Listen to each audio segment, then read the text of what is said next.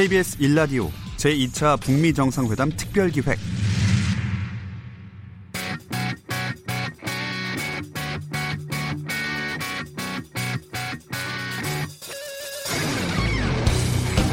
김경래 최강 시사.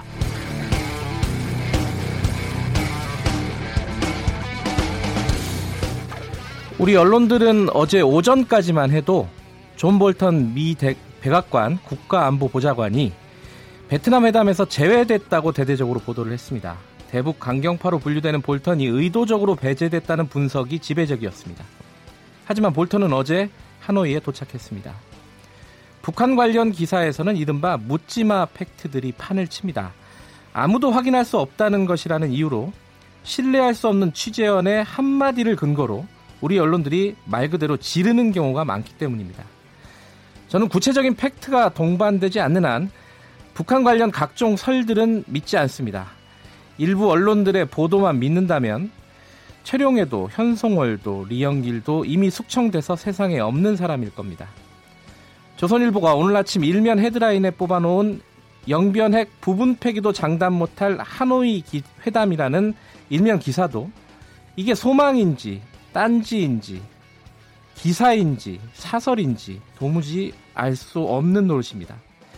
다행히 이번 북미 정상회담은 중요한 장면들이 전 세계에 생중계됩니다. 섣부른 낙관, 지나친 비관 모두 불필요합니다.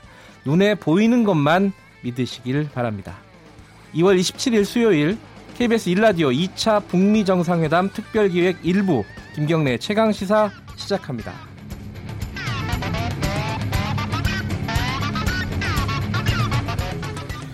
네, 하노이부터 연결해 보겠습니다. 어, 제 양국 정상이 하노이에 도착을 했죠. 김정은 위원장은 사흘을 기차를 타고 왔고 어, 트럼프 대통령은 비행기로 어제 밤 늦게 도착을 했다고 합니다. 오늘부터 이제 본격적인 정상회담이 시작이 되는데요. 하노이 현지에 나가 있는 취재 기자 연결하죠. 서영민 기자. 네, 안녕하세요. 예. 지금 거기가 2시간 정도 빠르니까 5시, 5시 반쯤 됐네요. 네. 일찍 일어나셨네요. 네, 일찍 일어났습니다. 예. 자, 어제 굉장히 정신이 없었죠? 네, 뭐 제가 여기 온 게 한 일요일이었는데 한 나흘째 됐고 예. 어제는 제가 또 동당에 예. 그 김정은 위원장 아, 동당에 갔었군요. 네네네 예. 거기 갔다 왔기 때문에 또 바빴고 갔다 오는데 왔다 갔다 하는데 한 편도 3시간 반 4시간이기 때문에 네. 뭐 이동이 상당히 많았습니다. 아, 기자들도 이렇게 차량 통제를 해 주나요? 어떻습니까? 아 해주지 않고요. 아 그래요? 뭐 저희가 기자인지도 어. 잘 모르고요. 말이 안 통하기 때문에 예. 가이드가 잘 말해주길 기대할 수밖에 없습니다. 예.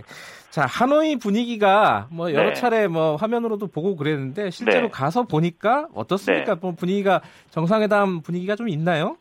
아 뭐 정상회담 분위기라고 하면 뭐 일부 특급 호텔 주변 아하, 예. 뭐 군경들 보이고 기자들 외국인들 같아 보이는 사람들이 많이 다니고 네. 그리고 뭐 통제를 하니까 그 통제된 포토라인 뒤쪽에 있는 사람들이 몰려 있으니까 보이고요. 네. 뭐 기본적으로 시내는 뭐 그렇지는 않습니다. 뭐 네. 활력이 있긴 하고 예. 한국에 비하면 낙후됐지만 뭐 오토바이나 차량 많으니까 사람 네. 많고 활기차긴 합니다. 뭐 입간판이 곳곳에 있기 때문에 그래서 아 정상회담 하는구나 음. 그 정상회담 알리는 입간판이 보이고요. 아무래도 뭐 경호라든가 네. 보안이라든가 네. 이런 것 때문에 뭐 네. 공안이라 그러죠 그쪽도. 네네. 공안들이 많이 있어가지고 좀 분위기는 평소와는 좀 다를 것 같기도 해요. 네, 맞습니다. 뭐 공안도 있고 심지어 군인이 총을 들고 있는 아, 군인들도 그래요? 꽤 있기 때문에 특히 정상 숙소들, 네. 뭐 지금 정상 숙소 두 곳이죠. 그리고 정상회담 장소 네. 메트로폴 호텔로 어제 정해졌다고 발표가 났었습니다. 네. 주변은 상당히 삼엄합니다. 예. 그 아까 입간판 있다고 네. 했는데요. 그거는 뭐 어, 느 나라 말로 써 있습니까? 영어로 써 있습니까? 한국어로 써 있습니까? 베트남어로 써 있습니까? 아, 셋 다 있습니다. 아, 셋 다 있어요? 네, 예. 셋다 있는데 뭐 예. 제가 읽을 수 있는 건 한글 아니겠습니까? 예. 이게 재밌는 게 그 하노이 예. 조미 순회 상봉이라고 되어 있고요. 예. 그 지역이 웨트남이라고 되어 있습니다. 웨트남이요? 아. 이게 베트남을 말하는 것 같은데요. 북한식 네. 표 어, 저기 그렇게 표기죠 네. 이게. 예. 전 처음에 이거 잘못 표기한 줄 알았는데 예. 물어보니까 이게 조선어 표기라고 예, 하더라고요. 예. 예, 뭐 순회상봉이라는 말도 우리는 음. 정상회담이라는 말을 쓰니까요. 네. 그 한글로 되긴 했지만 예. 북한식 표기였던 겁니다. 예, 그런 그 네. 입간판 같은 것들이 시내에 이렇게 곳곳에 걸려 네. 있는 모양이군요. 네, 그렇습니다. 아까 동당역 얘기를 잠깐 하셨는데 네. 거기가 아마 취재진이 굉장히 많이 몰려갖고 좀 취재가 힘들었을 것 같아요. 네, 뭐 취재진도 한 100여 명 이상이 모였고요. 네. 뭐 하노이에서도 한 4시간 가까이 떨어진 곳이고요. 네. 뭐 국경 근처에 작은 역이기 때문에 뭐 상당히 뭐 어려운 점이 많았습니다. 인터넷 통신 연결이랄지요. 아하. 네, 그래서 연결 상태 때문에도 마음을 졸이고 네. 그리고 뭐 한국이랑 2시간 시차가 나니까 오전에 이렇게 연결을 하려면 네. 새벽 4시에 연결이 되고 그러려면 3시에 일어나고 이러니까 뭐 취재 기자들도 밤을 새고 촬영 네. 기자들은 포토라인에서 잘 있어야 되니까 또 지키느라 밤을 새고 음. 네 군인들 사이에서 조심해서 다니느라 마음도 졸이고 거기가 네. 우리로 얘기하면 시골역 네. 정도 되는 건가요? 네, 그렇죠. 국경 근처에 있고 국경에서 5km 떨어져 있습니다. 네. 그 중국과 맞닿은 국경에 5km 떨어진 곳이어서 뭐 작은 역인데 네. 시골역이라고 하기엔 역사가 아주 간이 역사는 아니기 때문에 네. 네, 시골역은 아닌 것 같고 그 주변에선 큰 역, 그리고 네. 국경에 있는 역 이 정도 보시면 될 것 같습니다. 거기가 어, 이 김정은 위원장 맞이하느라고 여러 네. 가지 좀 단장도 하고 새로 뭐 꾸미고 했다면서요? 약간 새마을 운동 같았습니다. 그래요? 옷 단장을 많이 하고 뭐 네. 페인트 칠도 한 사흘 나흘 동안 계속 하고요. 그리고 막 도로에 선도 없었는데 신호등 이런 게 없었거든요. 네. 근데 막 한 두 시간 지나니까 신호등 횡단보도 선이 생기고 그래요. 중앙선도 생기고 예. 차로가 막 새로 만들어지더라고요. 네. 네. 뭐, 뭐 행사 앞두고는 뭐 지역 단체 그 중학생들로 보입니다. 200명 네. 정도도 오고 뭐 그랬었습니다. 좀 동원됐을 수도 있겠군요. 음. 뭐 동원 된것 같았는데요. 예. 이게 그 손님 맞이니까요. 전 세계로 중계되니까 네. 아무래도 네. 베트남에서 신경을 많이 썼던 모양이에요. 맞습니다. 네. 그 지금 60시간 그러니까 사흘에 걸쳐 가지고 네. 어, 김정은 위원장이 도착을 했잖아요. 네, 4,000km 넘었다고 합니다. 이동 거리가. 아, 이게 지금 현지 언론은 이 베트남어로 네. 돼 있어서 보기가 좀 쉽지는 않겠어요? 네, 그렇습니다. 뭐 여기 쿠디 저희와 함께 다니는 가이드 네, 분 네. 같은 분이 계시는데 그분이 네. 좀 읽어주시고 그러긴 합니다. 거기서도 대대적으로 보도를 하고 있겠죠, 당연히. 네, 그렇습니다. 어, 분위기는 좀 어떻습니까, 언론들의 분위기는? 뭐 언론 분위기는 뭐 일단 하노이에 오면 그리고 네. 그 정상 숙소 혹은 뭐 만남이 이루어지고 있는 곳에 오면 외신들도 상당히 많고요. 예. 그 동당역 그 뭐 시골역에서는 그 한중일 언론들 그리고 베트남 언론들 이렇게 아시아 언론들이 상당히 많았습니다. 아. 네, 특히 아. 일본 언론들이 상당히 많은 관심을 보여서 일본이요? 뭐, 네, 한국 기자들 수와 비슷할 정도로 상당히 많았습니다. 그래요? 네, 동당역 앞은 뭐 한국말이 가장 많긴 했지만 그 다음은 베트남 말이 아니고 일본 말이었습니다. 아, 그렇군요. 이게 네네. 일본이 지금 북미 정상회담에 네. 대해서는 좀 약간 냉소적인 그런 입장인데 소극적인 입장인데 언론들은 네. 굉장히 관심이 많군요. 음. 네, 냉소적인 척하는 그 자체가 입장이 아닐까 싶은데요. 뭐 네. 관심이 있다는 거겠죠. 무관심이 예. 아니라는 것이기 때문에. 예. 그래서 일본 언론들이 좀 많이 오지 않나. 뭐 저희가 아는 주요 언론들은 다 본 것 같습니다. 예. 그 네. 외신들도 굉장히 많이 왔고 프레스 센터를 네. 네. 외신들하고 같이 쓰나요? 어떻습니까 지금? 네, 프레스 센터는 뭐 한 곳에 마련돼 있고요. 각국별로 뭐 큰 부스 큰 뭐 부스 같은 것도 따로 마련하기도 하지만 네. 뭐 다 같이 쓰고는 있고요. 근데 네. 다만 이게 현장이 그 미디어 센터에 있지는 않기 때문에 네. 뭐 일선 취재하는 기자들은 뭐 밖에 다 나와 있습니다. 아 그렇군요. 네, 이른바 뻗치기라고 하는 예. 그 길목을 잡고 서서 누가 지나다니는지 보고 예. 하는 작업들이 이어지고 있습니다. 그 한때는 그 백악관 기자들, 그러니까 백악관 프레스센터가 네. 어, 네. 김정은 위원장 숙소랑 같이 있어가지고 네. 그게 어, 일이 어떻게 진행되나 궁금했었는데 지금은 네. 갈라졌죠? 따로 차린 거죠? 네, 회담 임박하면서 뭐 이게 뭐 같이 있으니까 네. 뭐 기자들이 드나들기도 좀 편하지 않겠느냐. 예. 그리고 뭐 김정은 위원장이 뭐 기자들을 뭐 피하지 않지 않겠느냐 뭐 예. 이런 얘기들도 있긴 예. 했었습니다. 예. 그런데 뭐 김정은 위원장 도착하자마자 그 백악관 프레스센터 방을 뺐습니다. 네. 다른 곳으로 이동했고요. 네. 그리고 뭐 철저히 통제하고 그리고 뭐 이제 추가적인 예약은 받지 않고 예. 그뭐 late check-in 늦게 좀 나가는 거라고 하죠. 요것도 음. 허용하지 않고 네. 이제 뭐 호텔을 거의 비우는 상태. 그럼 위 다섯 층 정도를 통제, 완전히 통제해서 올라가지 못하게 하고 예. 때에 따라서는 엘리베이터 이용도 못하게 해서 계단으로 예. 안내하기도 하고 그러고 있습니다. 알겠습니다. 그 네. KBS 취재진은 한 몇 명이나 갔습니까? 어, 취재 기자가 한 10여 명 있고요. 예. 촬영 기자가 그보다 좀 적지만 비슷한 숫자가 아, 있고요. 네. 상당히 많은 숫자가 확인이 됐습니다. 예, 열심히 취재해 주시고 네. 그 내일 네. 새벽에도 다시 연결할 겁니다. 네, 알겠습니다. 고맙습니다. 네, 내일 뵙겠습니다. 자, KBS 서영민 기자였고요. 자, 오늘 주요 뉴스 브리핑부터 잠깐 가겠습니다. 그 북미 정상회담 소식 때문에 여러 가지가 있어가지고 어, 오늘은 주요 뉴스 다른 뉴스들을 먼저 간단하게 정리하는 시간 좀 가져보도록 하겠습니다. 네. 고발 뉴스 민동기 기자 평소와 다름없이 나와 있습니다. 자, 자유한국당 소식부터 해볼까요? 오늘 전당대회가 있습니다. 네. 경기 고양 킨텍스에서 열리는데요. 차기 지도부를 선출합니다. 어제 이틀간의 국민 일반 국민 대상 여론조사를 마감을 했고요. 어, 새 지도부는 당원 선거인단 모바일 현장 투표 70%하고 일반 국민 여론조사 30%를 합산해서 선출을 하는데 네. 오늘은 전당대회 현장 대의원 투표만 남겨둔 상황입니다. 관전 포인트는 크게 세 가지입니다. 당심과 민심의 괴리 여부 그리고 네. 5.18 망원 3인방의 득표율, 태극기 부대의 재등장 여부 등인데요. 특히 김진태 후보와 김순례 최고위원 후보, 그리고 문재인 대통령 비하 발언을 했던 김준교 청년 최고위원 후보가 어떤 성적을 거둘 것인지가 주목이 되고 있는데요.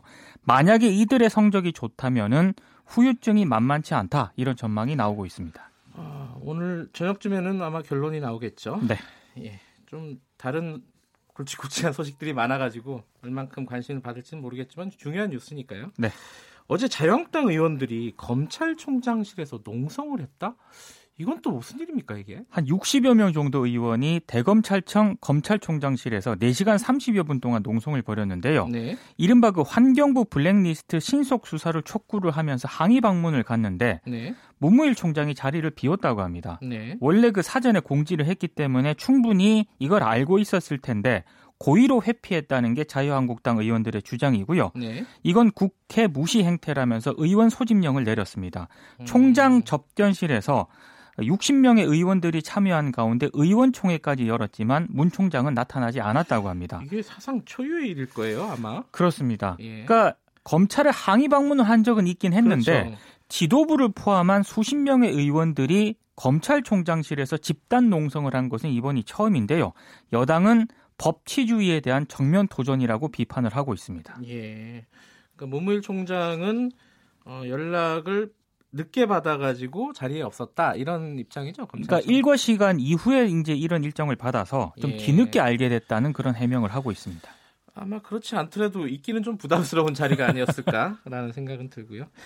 자, 이 어, 사법농단 관련돼서 양승태 전 대법원장이 어, 법정에서 검찰을 성토하는 발언을 했다. 어떤 내용이었습니까? 어제 피고인 신분으로 처음 법정에 출석했거든요. 예. 13분 동안 검찰을 비판을 했습니다. 13분. 예. 네. 메모도 없이 즉석에서 200자 원고지 16장 분량의 말을 했다고 하는데요. 예. 발언을 몇 가지 소개하면 이렇습니다.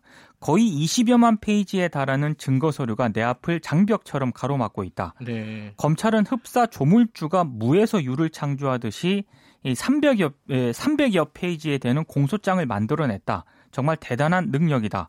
무소불위의 검찰에 대해서 내가 가지고 있는 무기는 호미자로 하나도 없다. 뭐 이런 음. 발언을 했는데 검찰도 반박을 했습니다. 증거 기록이 방대하다는 것은 피고인의 범죄 혐의가 방대하다는 말이다. 이렇게 맞섰고요. 네. 특히 임종헌 전 법원행정처 차장의 발언을 공개를 하기도 했는데 윗분들이 말을 안 하는데 내가 어떻게 진술을 하겠느냐. 윗분들이 부인을 하면 내가 안고 가야 한다. 이런 발언을 또 공개를 하기도 했습니다. 네. 아무래도 양승태 전 대법원장이 풀려나게 되면 향후 증인으로 나오게 되는 전 현직 법관들에게 영향을 미칠 수 있다. 이런 점을 강조한 것으로 보입니다. 13분 동안 메모도 없이 얘기를 할 정도면은 어, 양승태 전 대법원장 굉장히 진짜 똑똑하신 분이에요.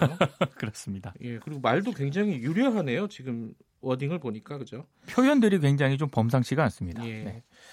자, 5대 재벌이 소유한 땅값이 10년 동안 한 3배 정도 늘었다? 아, 굉장히 많이 늘었네요. 경실련이 어제 5대 재벌 토지자산 실태조사 결과를 공개를 했는데요. 네. 2017년 기준으로 5대 그룹이 보유한 토지자산이 67조 5천억으로 집계가 됐습니다. 네. 10년 전인 2007년에 비해서 2.8배 증가했다고 하는데요. 네. 근데 이 자료가요.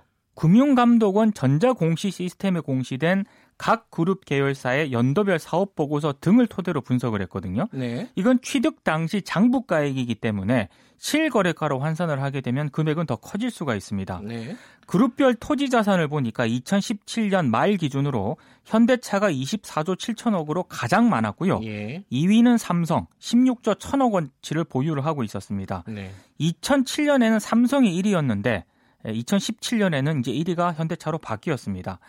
SK가 10조 2천 2,200억으로 이제 그 다음 순이었고요. 예. 롯데도 10조 1,900억, LG가 6조 3천억 등의 순으로 토지 자산이 많은 것으로 나타났습니다. 이 재벌들이 어, 다른 데 투자 안 하고 땅에다 투자하는 거 아니냐 이런 비판들을 계속 받아왔는데 아니나 다를까 굉장히 많이 늘었네요. 땅 부자가 이제 대기업이라는 게 확인이 됐습니다. 예, 현대차가 삼성동에 산 땅 그것 때문에 1위에 오르지 않았나? 한국전력 부지를 예. 사들였는데 이 영향이 큰 것으로 보입니다. 정당 후원금 내역이 좀 공개가 됐는데 정의당이 1위네요. 정의당이 이제 2017년 16억 9,431만 원의 후원금을 모집을 했거든요. 네. 9개 정당 후원금 평균이 4억 8천만 원 정도 되는데 4배가 많은 그런 액수입니다. 그 노회찬 의원의 영향 때문으로 이제 풀이가 되고 있고요. 아, 그렇겠군요. 재밌는 게 2위가 민중당, 3위가 대한애국당이었습니다. 민중당이 2위예요? 13억 정도 됐고 아하, 대한애국당이 네. 4억 정도 됐는데요. 아하. 더불어민주당이 2억 정도 됐고 바른미래당이 1,590만 원, 민주평화당이 641만 원을 모금을 했는데 어, 이런 정당 후원금은 조금 예 소수 정당이 더 많은 금액을 모집을 예. 한게 특징입니다. 국회의원들 개별적으로 보면 어떻습니까? 개별적으로 보면 일단 그 여대 야소 경향이 뚜렷했는데요. 예. 더불어민주당 의원들 후원금 합계가 259억 정도 됐고요. 네. 자유한국당 의원들은 156억 정도 됐습니다. 그리고 음. 의원 개인별로만 보면 여야를 통틀어서 더불어민주당 노웅래 의원이 3억 2,379만 원으로 1위를 차지를 했습니다. 노웅래 의원이요? 네. 이야. 가장 많은 후원금을 거뒀습니다. 이 비결이 뭔지 한번 연결해서 여쭤보고 싶네요. 자, 오늘 어, 남북 아, 북미 정상회담을 제외한 다른 주요 뉴스들 간단하게 살펴봤습니다. 여기까지 듣겠습니다. 고맙습니다. 고맙습니다. 고발뉴스 민동기 기자였고요. KBS 일라디오 2차 북미 정상회담 특별기획 1부 김경래 최강 시사 듣고 계신 지금 시각은 7시 42분입니다. North Korea, we've been in touch with North Korea. We'll be meeting with them. 오늘 이렇게 다시 두 손을 맞잡기까지 참으로 긴 시간이 흘렀고 2차 북미 정상회담 소식 KBS 일라디오가 빠르고 정확하게 전달합니다. 네, 본격적으로 북미 정상회담 관련된 얘기를 좀 나눠보겠습니다. 아, 먼저요, 내용에 대해서 좀 알아볼게요. 아까 어, 서영민 기자하고 현장 분위기는 좀 어, 들어봤으니까요. 도대체 이번 2차 북미 정상회담에서는 어떤 내용이 다뤄지고 어떻게 결론이 날까 이게 이제 제일 궁금한 부분 아니겠습니까? 어, 뭐 여러 가지 얘기가 나오고 있습니다. 언론들마다 다 다른 얘기를 하고 있고요. 전문가들마다 조금씩 조금씩 뉘앙스가 다릅니다. 아, 통일연구원 홍민 북한 연구실장과 함께 정확하게 짚어보도록 하겠습니다. 안녕하세요. 예, 안녕하세요. 아, 요번에 일단은 전망에 대해서 다 제각각이에요. 그러니까 그렇죠. 뭐 네. 대표적으로는 뭐 조선일보 같은 경우에는 어, 영비원 핵시설 부분 폐기도 안 될 것이다. 네. 이렇게 전망을 하고 있고, 그러니까 협상 자체가 1차하고 그렇게 다르지 않을 거다. 네. 진전된 네. 내용이 없을 거다라고 좀 부정적인, 비관적인 어떤 전망을 하고 있고, 굉장히 긍정적인 쪽에서는 어, 빅딜도 가능하다. 네. 뭐 이런 얘기도 네. 있고요. 어느 정도 선에서 보는 게 합리적일까요, 이게? 그러니까 우선 그 최종적으로 미국 측에서 네. 자신들이 여태까지 협상에 돌입하기 전까지 마련한 네. 뭐 안이 있을 겁니다 아마 협상 안이랄까요 네. 이런 부분이 있을 텐데 그것의 힌트를 가장 많이 담고 있는 것이 이제 어 지난 2월 6일 8일 에 걸쳐서 이제 평양에 방북했던 그 스티븐 비건이 가기 예. 전에 스탠포드 대학에서 연설한 예. 내용들이 있습니다. 거기 그 내용이 사실 스탠 저기 스티븐 비건 팀이 지금까지 검토했던 안들의 힌트가 가장 많이 담겨져 있기 때문에 네. 일단 미국이 그런 안을 어떤 방식으로 북한에게 잘 제시를 했고 그다음에 북한이 어느 정도 그걸 수용한 수용할 수 있는지를 따져보는 것이 가장 지금 어, 합의문이 나올 수 있는 구조를 엿볼 수 있는 아주 중요한 그 근거가 된다고 보는데요. 그때 그 스티븐 비건이 얘기했던 로드맵은 이렇습니다. 어, 플루토늄과 그다음에 농축 우라늄 생산 시설, 네. 소위 말해서 핵물질 생산 시설이죠. 예. 생산 시설을 한 이후에 무기급 프로그램으로 넘어간다. 무기급 프로그램에는 이제 소위 말 핵탄두와 기폭 장치와 그다음에 발사체가 들어가는 예. 소위 무기화돼 있는 부분인데 이 두 개를 크게 나눈 이유는 뭐냐면 하나는 원자력 분야에 해당되고 하나는 비원자력 분야에 해당됩니다. 이걸 총괄해서 보통 핵무기라고 이제 보통 시스템적으로 얘기를 하는데 우선적으로 물질에 대해서 얘기를 했거든요. 네. 그리고 그것을 좀 더 정교화돼서 정교화시켜서 얘기한다면은 우선적으로 영변 핵시설이 가장 우선적으로 대상될 가능성이 높죠. 왜냐하면 이미 북한이 작년 9월 평양 공동선언을 통해서 우선적으로 이것을 할 용의를 밝혔기 때문에 네. 핵물 중에서 가장 핵심이 되는 바로 이 영변 시설이 우선 대상이 된다라는 거 당연한 거고 영변 이외에 있는 이제 농축 우라늄 시설들이 있습니다. 뭐 추정하고 있는 여러 지역이 있죠. 근데 이것은 어, 신고가 전제되지 않으면 사실상 접근하기 힘들죠. 어, 네. 어, 그렇기 때문에 이 신고를 당연히 하고 그 다음에 이제 무기급 프로그램 넘어가는 일련의 어떤 비핵화 로드맵을 미국 자신이 이미 그, 그 스티븐 비건을 통해서 이 밝힌 바가 음. 있습니다. 그렇기 때문에 이번에 나오는 합의문 구조는 전체적으로 향후에 나가야 될 방향에 대해서 긴 네 개의 축을 통해 가지고 네 개의 축이 갖는 방향성에 대해서 쭉 큰 틀을 얘기를 하고 네. 그 위에 1차적으로 신뢰 조성, 소위 말해서 지금 현 단계에서 할 수 있는 각각의 서로 비핵화 상응 조치가 action plan 형태로 담길 가능성이 있습니다. 네. 어, 그러니까 소위 이제 그 일부 언론에서 얘기했던 뭐 빅딜이냐 small deal이냐 이런 관점으로 가, 봐서는 좀 안 되고 음흠. 전체적으로 예를 들면 이런 예를 들 수가 있겠죠. 네 개 축이라 그러면 뭐 새로 첫 번째가 뭐 새로운 어, 관계 수립이다 그러면은 북미 양측은 새로운 관계 수립을 위해서 뭐뭐 무엇을 하기로 요번에 합의했다 이렇게 네. 들어갈 테고 뭐 평화협정과 관련해서는 한반도의 항구적 평화 정착을 위해서 북미 양측은 종전선을 비롯해서 뭐 평화협정으로 가기 위한 협상에 향후 하기로 했다. 뭐 이런 식의 이제 소위 큰 방향성들은 쭉 깔리는 거죠. 네. 그 다음에 최종적으로 그 위에다가 그럼 가장 먼저 할 수 있는 조치에 대해서는 구체성 있게 좀 하나는 밝혀줘야 되거든요. 그러니까 예를 들면은 비핵화의 영변 시설에 대해서 우선적인 폐기를 한다.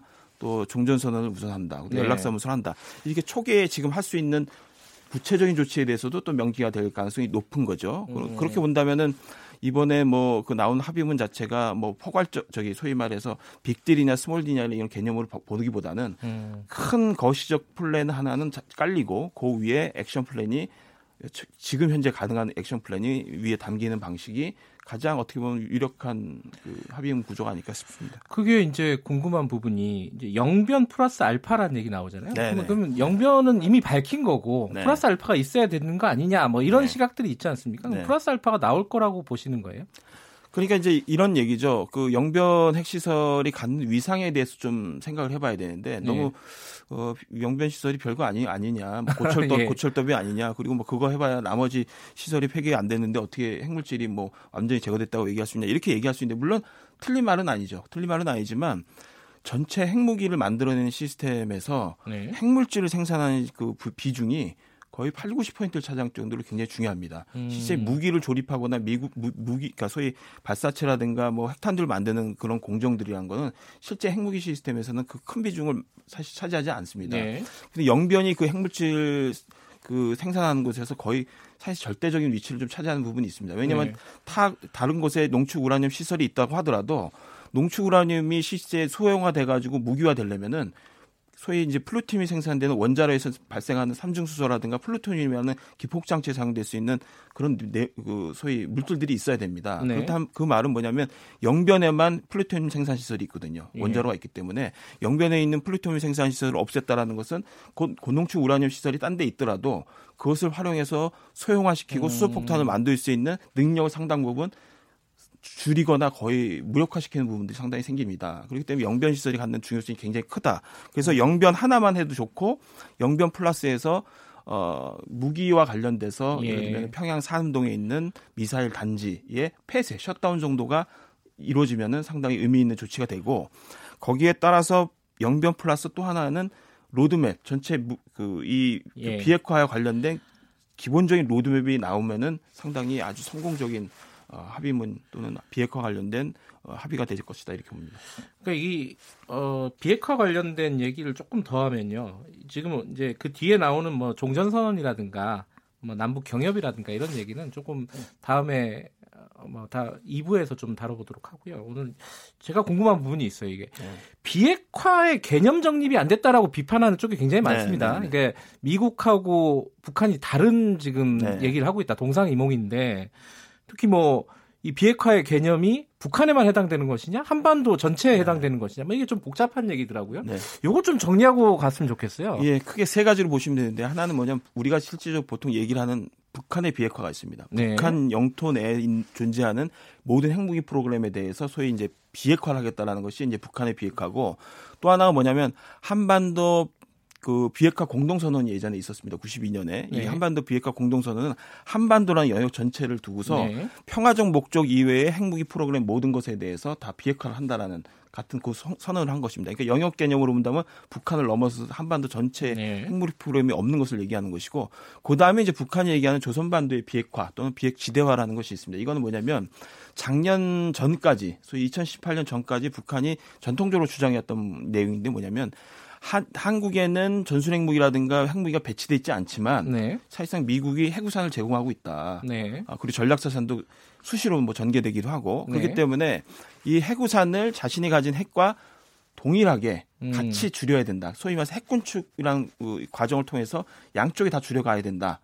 소위 이제 해구산 제공하는 것 자체를 갖다가 이제 없애야 된다라고 이제 보는 어, 부분이죠. 그러나 이 관, 이 관점조차도 사실 작년에 이제 정세 전환이 이루어지면서 북한이 어, 여러 차례 자신의 완전한 비핵화를 밝히는 과정에서 이것이 조선 반도의 전통적인 자신들이 얘기했던 전통적인 조선 반도의 비핵화라는 얘기를 하진 않았어요. 네. 그렇기 때문에 일단 세 가지의 주장이 존재하는데 지금까지 어, 남북 관계 또는 북미의 협상을 통해서 확인한 것은 1차적으로 북한의 비핵화로 지금 한정돼 있다. 음. 다만 북한이 최근에 와서 이제 신년사를 통해서 한미연합 훈련이라든가 전략자산 예. 중, 전개를 중단을 요구한 것은 완전한 중단이나 개념보다는 자신을 가장 위협하고 있는 부분들에 대해서는 축소 내진 조정해달라는 이제 요구에 음. 가깝기 때문에 뭐 사실 이제 핵군축 개념에서의 뭐 그 해구산을 제거하라 이 개념과는 좀 더 떨어진 개념이라고 볼수 예. 있겠죠. 청취자 여러분들이 아마 이게 이게 지금 북미 대화가 사전적인 지식이 없으면은 이게 좀 무슨 얘기인가 이게 되게 모호하잖아요. 이게 네. 겉에서 보면은 이게 지금 개념 정립을 조금 하고 들어가고 싶어가지고 지금 말씀 을 네. 여쭤보는 건데요. 근데 또 하나 이제 어, 궁금한 부분들이 이 CVID 네. 뭐, 그리고 뭐 FFVD 뭐 이런 네. 어떤 완전한 비핵화라는 네. 개념이 협정문에 들어갈 것이냐 말 것이냐 이 부분이 궁금하다고 하는 사람들이 많은데 제가 궁금한 거는 이게 정말 중요한 거냐부터 시작해서 네. 이런 문안이 들어가는 게 네. 어, 그리고 들어간다면 가능성은 얼마나 있을까 뭐 이런 설명을 좀 부탁드리고 싶어요. CBI나 FFVD와 관련된 그 내용들은 이미 이제 6.12 정상회담도 들어갔고 예. 사실상 그 작년에 있었던 9월 남북 평양 공동선언에도 완전한 비핵화라는 표현으로 들어갔지만 사실 그 CBID나 FFVD를 사실상 담고 있는 내용이죠. 예. 여러 차례 그것은 뭐 문재인 대통령이나 미국 측 인사를 통해서 이제 확인이 된 부분이기 때문에 네. 어, 구체적으로 다시 CBI나 FFVD가 꼭 들어가야 된다는 그 얘기를 하는 것보다는 네. 완전한 비핵화를 하되 완전한 비핵화를 어떤 범주와 어떤 과정을 통해서 할 수 있는지가 합의문에 당기는 것이 중요한 것이지 지금 다시 FFV, CBID나 FFVD가 들어가야 된다라는 것은 사실 동업 반복에 가까울 수가 네. 있습니다. 그래서 지금 뭐 예를 들면 이런 합의문이 나올 수가 있겠죠. 어, 북미 양측은 완, 한반도의 완전한 비핵화를 위해서 동시적이고 단계적인 그리고 미국 북한 내에 있는 모든 핵무기 프로그램에 대해서 동시적 단계적인 폐기를 하기로 합의했다. 음. 이 정도의 포괄적인 내용이라도 들어간다면은 지난번보다 훨씬 진전된 구체성이 있는 이제 어, 비핵화 의사를 밝히는 네. 어, 내용이라고 볼 수 있겠죠. 깜짝 놀랄 만한 결과가 있을 것이다. 뭐 이런 얘기 약간 트럼프식 화법인 것 같은데 네. 깜짝 놀랄 게 나올까요? 어, 저는 나올 거라고 봅니다. 왜 그 나온다고 보냐면 물론 이제 보통 사람들이 갖는 다 기대치가 다르기 때문에 네. 제가 깜짝이라고 생각하는 거하고 트럼프가 생각하는 깜짝은 굉장히 다를 수가 있는데 예. 어, 그럼에도 불구하고 서로 절박하다. 음, 어, 이번 회담이 절박하다. 성공으로 평가받기를 상당히 두 측은 원할 것이다. 예. 그렇다면은 서로 원하는 것을 하나 정도씩은 서로 주고받을 가능성이 높다. 그렇다면 예. 종전선언이나 비핵화 관련해서 상당한 구체성들 확보된 얘기를 합의문에 담을 가능성이 있다 이렇게 봅니다. 알겠습니다. 오늘 여기까지 듣겠습니다. 그 홍민 북한 연구실장 통일연구원 홍민 실장과 함께 어, 어떤 대화의 기본을 좀 마련해 봤습니다. 2부에서는 구체적인 어떤 협상에 대해서 좀 얘기를 다른 분하고 나눠보도록 네. 하겠습니다. 네. 여기까지 듣겠습니다. 고맙습니다. 네, 감사합니다. 자, 나 북미 정상회담 특별기획 1부는 여기까지 하고요. 잠시 후 뉴스 듣고 2부에서 돌아오겠습니다. KBS 일라디오 제2차 북미 정상회담 특별기획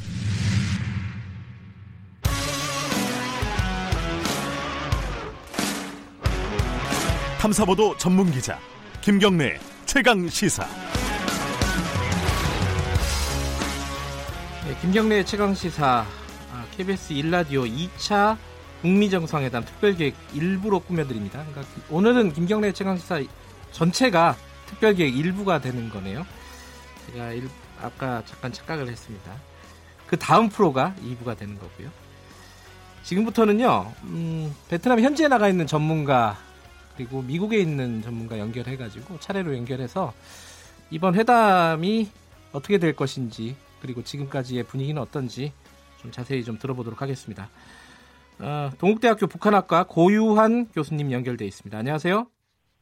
네, 안녕하십니까? 네. 어, 지금 어제도 실무 협상이 있었나요? 일단 뉴스에서는 없었던 것으로 보인다 이렇게 추측을 하고 있던데 어떻게 보셨습니까? 어, 현지에서도 아직 그 내용에 대해서는 어, 구체적인 음. 그 장면이 노출되진 않았던 것 같고요. 예. 어제는 그 김정은 위원장과 트럼프 대통령이 현재 도착하는 뉴스가 주로 이루어졌고요. 예. 어, 그렇지만 아마도 실무적으로 어, 마무리 협상이 이, 보이지 않는 곳에서는 이루어지지 않았을까 하는 추론은 음, 가능하겠죠. 예. 지금 이제 원래는 이 정상들이 오늘 저녁에 이제 처음 만나면은 그때는 네. 사실상 이제 악수하고 사진 찍고 사인하고 뭐 이런 행사들이 이제 오늘 내일 펼쳐지지 않습니까? 예, 그렇죠. 그리고 사실 이제 어떤 내용이 오갈지는 거의 다 정해진다고 봐야겠는데 이번에는 네. 어떻습니까? 그 통상적인 정상회담은 그 일, 일반적으로 실무 협상을 다 추진하고 네. 사실상 그 만나서 그 합의 내용에 대한 서명과 네. 그리고 뭐 친교, 환담 뭐 이런 형태로 어, 이루어지는 것이 일반적이죠. 네. 그, 어, bottom-up 방식이라고 해서 모든 것이 다 정리된 다음에 양 정상이 만나서 합의문에 대해서 네. 서명하고 네. 어, 공표하는 그런 방식인데요. 그 지금 북미 정상회담의 경우는 top-down 방식이라고 해서 어, 네. 양 정상이 에, 신뢰를 갖고 어느 정도 어, 가닥을 잡고 어, 고위급 회담을 거친 다음에 에, 세부적인 이제 에, 내용들은 실무 협상을 통해서 정리를 하는데 네. 워낙에 이 북핵 문제라는 것이 그 어, 대상이 넓고 또 이 시간 수순을 정하는 문제 또 교환하는 문제에 있어서도 이게 예. 평가 교환 아닌 부분이 많고 네. 예, 그래서 어, 지금은 그 실무 협상을 통해서 그런 어, 세세한 이행 로드맵과 수순 교환하는 문제 이런 데에서 협상이 계속 진행 중인 것으로 알려지고 있어서 예. 어, 경우에 따라서는 그 큰 틀의 그 방향과 또 그 합의문의 초안 정도는 마련해 두고 어, 핵심 쟁점은 양 정상이 만나서 어, 그 자리에서 결단하는 그런 방식으로 정리될 수도 있, 거든요 예. 그래서 어, 현재로는 어, 어느 정도는 뭐그큰 틀의 방향이 정해지고 어, 초안도 마련됐다고 보는 것이 맞을 것 같긴 한데요. 예. 그러나 아주 그 미묘한 핵심 쟁점들은 양 정상이 그다 그 자리에서 담판을 질 수도 있다. 음. 예를 들면 그 지난해 6.12 예. 싱가포르 북미 정상회담의 경우 어, 합의항 사항의 경우 그 유해 발굴과 어, 그 발굴된 유해의 예. 특히 송환 약속하는 그런 합의는 트럼프 대통령이 그 정상회담 과정에서 제안을 했고 음흠. 그 자리에서 김정은 위원장이 이제 받아들이면서 합의문에 들어간 것이거든요. 예. 그래서 좀 그 다른 합의문에 비해서 좀 어, 일반적으로 생뚱맞게 보일 수도 있던 내용이었었는데요. 예. 그런 것처럼 어떤 경우는 어, 정상회담 과정에서 어, 들어갈 수도 있기 때문에 여분도 뭐 그런 그 어, 의제가 있을 수도 있겠죠. 어, 그렇지만 뭐큰 예. 틀에서 어, 양 정상들이 그 어, 큰 방향을 정해놓고 또 고위급 회담에서 어, 한 번 더 조율하고 네. 지금은 이제 그 어, 세세한 내용들은 고위급에서 할 수 없으니까 이제 실무적으로 네. 정리하는 과정인데 에, 10여 개 의제를 두고 논의하고 있다고 알려지고 있고 또 예. 비핵화 과정이라는 것이 예, 초기에 예, 교환하는 부분과 이제 그 다음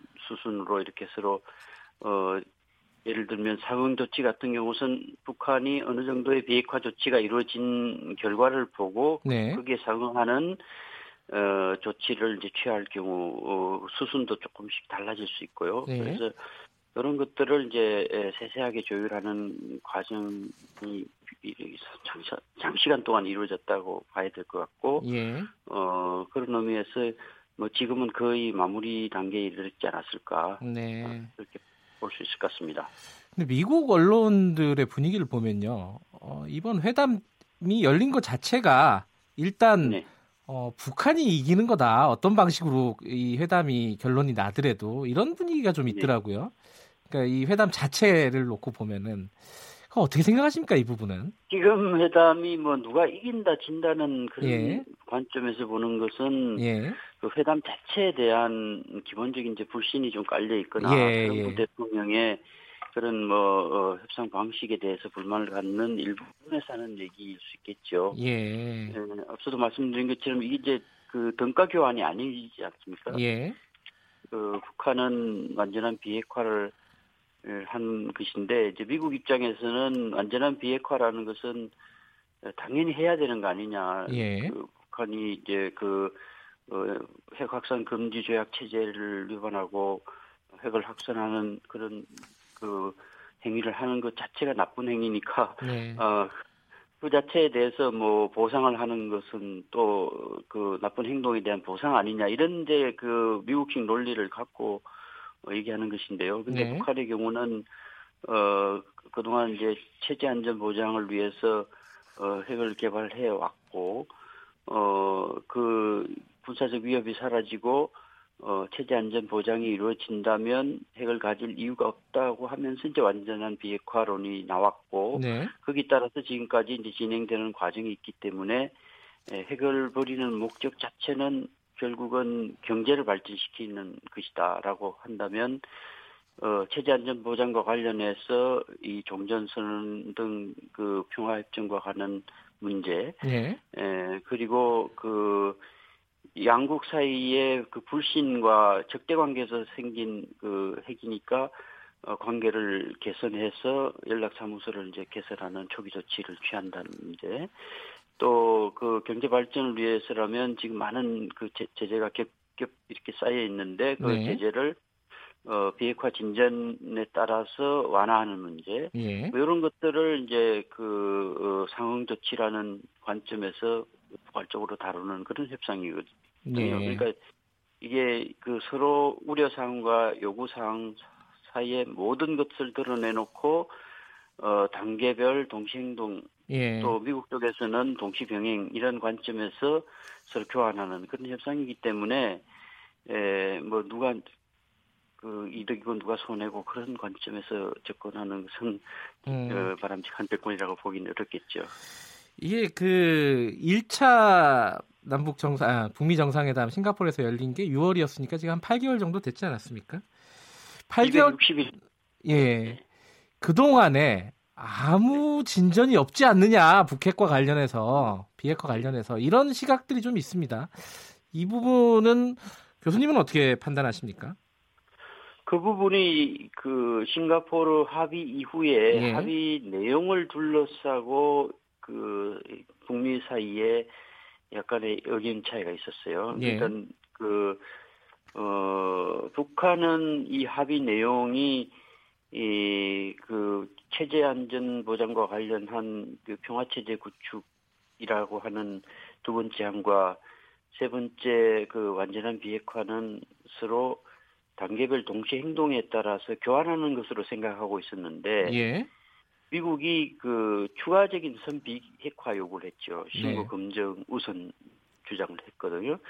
그러니까 이제 북한으로서는 어 그것은 그 합의 정신에 위배된다고 하면서 음. 버텼죠. 버티면서 네. 시간을 끌었고 어그 그 당시에 이제 북한은 그 신뢰를 쌓기 위해서 먼저 선 행동 조치를 풍계리 핵실험장 네. 폐기라든가 동창리 미사일 실험장 그 폐기 같은 이런 에, 조치를 취했기 때문에 에, 그 미국이 이제 거기에 대한 상응 조치로서 군사연습 중단 조치라고 하는 그, 어, 그 그것을 회담 과정에서 확약을 했고, 네.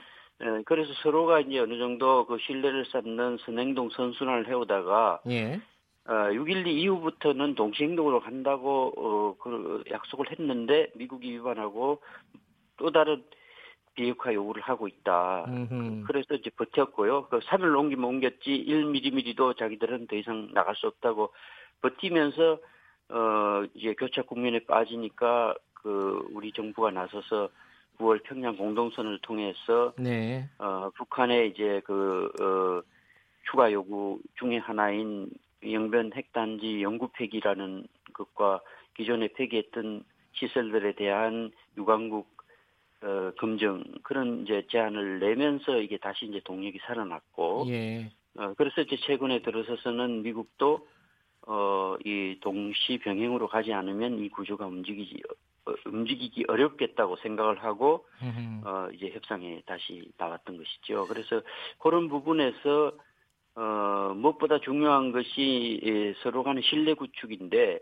그 부분에서 아직 신뢰가 서지 않으니까 예. 미국은 선 어, 비핵화 행동 조치를 더 해야 신뢰 구축이 되고 종전선을 줄 수 있다고 버텼고 예. 또 북한은 먼저 종전선을 주고 신뢰 구축한 다음에 비핵화로 가야 된다고 하면서 이제 예, 서로 어, 그 우선순위가 달랐던 거죠. 예. 그래서 이번 그 2차 북미 정상회담 부분도 큰 틀에서 어, 비핵화로 가는 과정과 평화체제로 가는 그 프로세스가 있는데 그것을 어떻게 서로 이 조율을 하면서 동시 병행으로 또 단계별로 이렇게 갈 수 있는 이행 로드맵을 만들고 예. 어 초기 이행 조치에 이제 예, 그 행동으로 옮기는 어, 실천안에 대한 합의가 이루어져야 어느 정도는 이제 그 2차 북미 정상회담의 의미가 있다고 할 수 있겠죠.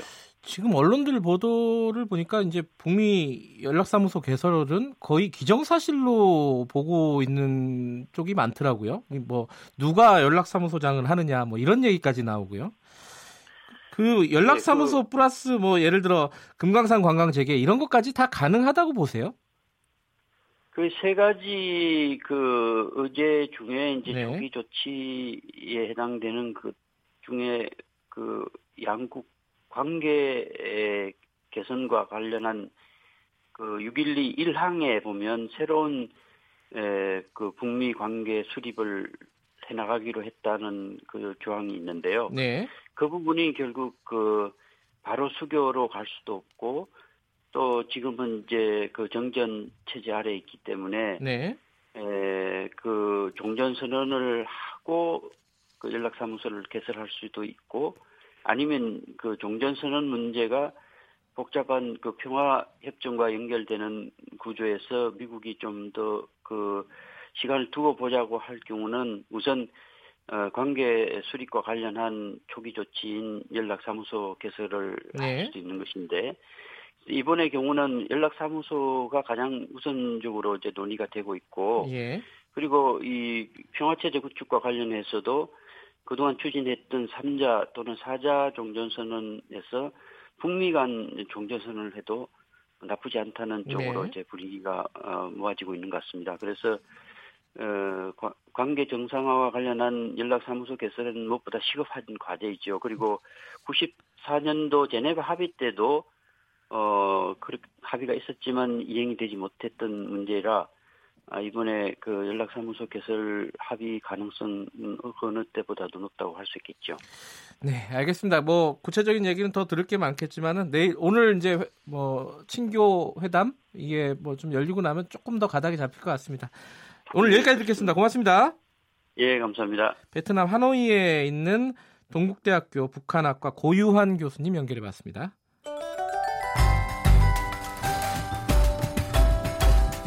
베트남 하노이에서 열리는 제2차 북미 정상회담 KBS 1라디오와 함께하세요. 1948년 한반도에서 이념을 달리하는 남과 북의 독립정부가 수립된 이후 북한과 미국은 줄곧 적대 관계였습니다. 1976년 북한군의 경비병 약 30명 판문점 도끼 만행 사건 등 일촉즉발의 위기도 적지 않았습니다. 1991년 구소련이 해체되고 동유럽 공산주의 정권이 무너지면서 북한은 고립 상태에 놓여집니다. 궁지에 몰린 북한은 핵 개발을 선택했습니다. 1993년 북한은 핵 확산 금지 조약을 탈퇴하면서 미국을 향한 벼랑 끝 전술에 들어갔습니다.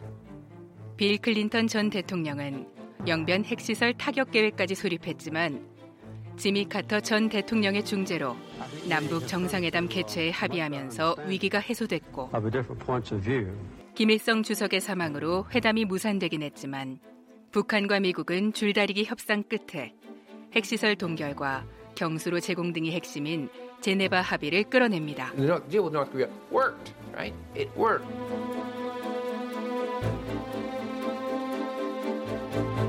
다시 대화를 선택한 북미는 2012년 핵동결과 미사일 발사 유예를 합의했지만 불과 2개월 뒤 북한이 장거리 로켓 은하 3호를 발사하며 양국 관계는 회복 불능으로 접어드는 듯 했습니다. 도널드 트럼프 미국 행정부가 출범한 2017년 북한은 6차례에 이르는 핵실험과 17번의 미사일 시험 발사를 이어갑니다. 특히 트럼프 대통령과 김정은 위원장 간 말폭탄이 거세지면서 한반도 위기설까지 고조됩니다.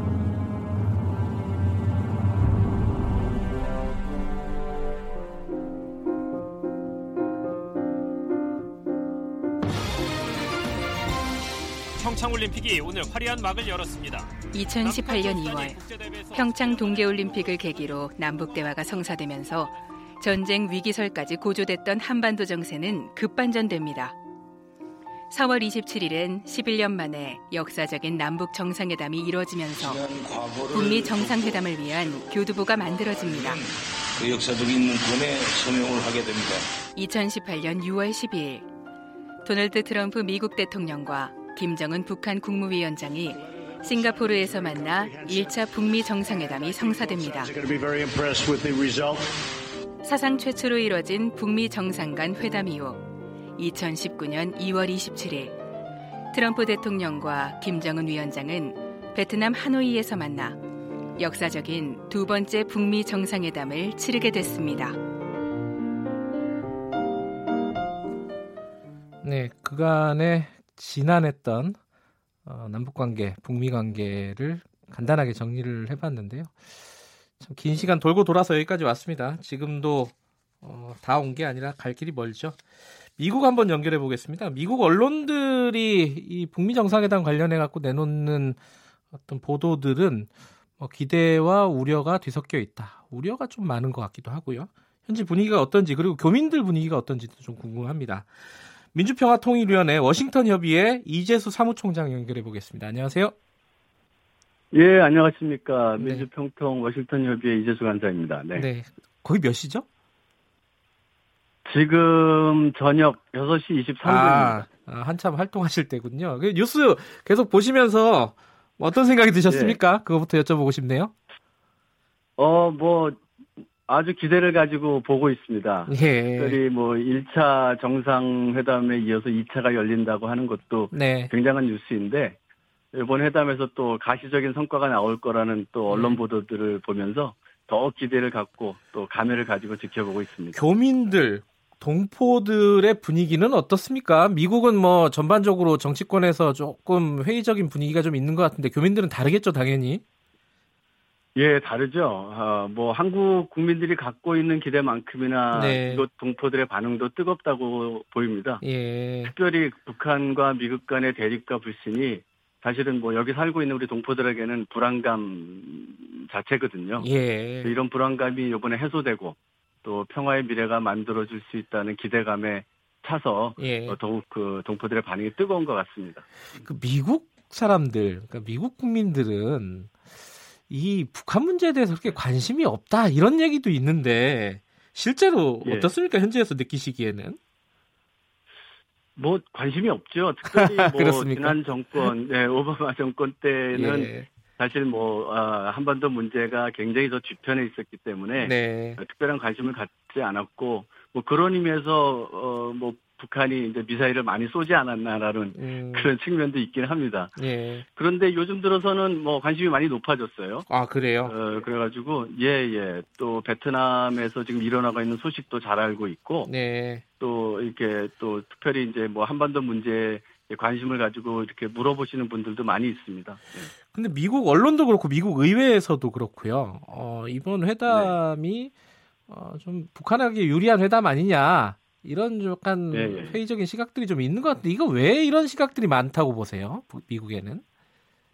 뭐 이제 뭐 일종의 이제 기대 반 우려 반 이런 예. 것들을 가지고 있다고 봐야 되겠죠. 음. 그러니까 뭐 지난 70년간 이어져 온 북한에 대한 그런 불신이 예. 그 높은 미국에서 어 사실은 뭐 긍정적인 그런 어 그 여론이 나올 것이라고 기대하기는 좀 어렵지만 예. 어 특별히 이제 반 트럼프 정서에 네. 에, 힘을 받아가지고 예. 더더욱 그 의회 쪽에서 특히 민주당 쪽에서 이제 부정적인 시각들을 많이 나타내고 있기 때문에 네. 더더욱 좀 부정적이고 우려되는 그런 목소리가 많지 않나 그렇게 음. 생각을 하게 됩니다. 네. 그 미국 내 한인 단체들이 미국 의회에다가 네. 편지 보내기 캠페인 네. 벌이기로 했다던데 이건 어떤 내용입니까 이게?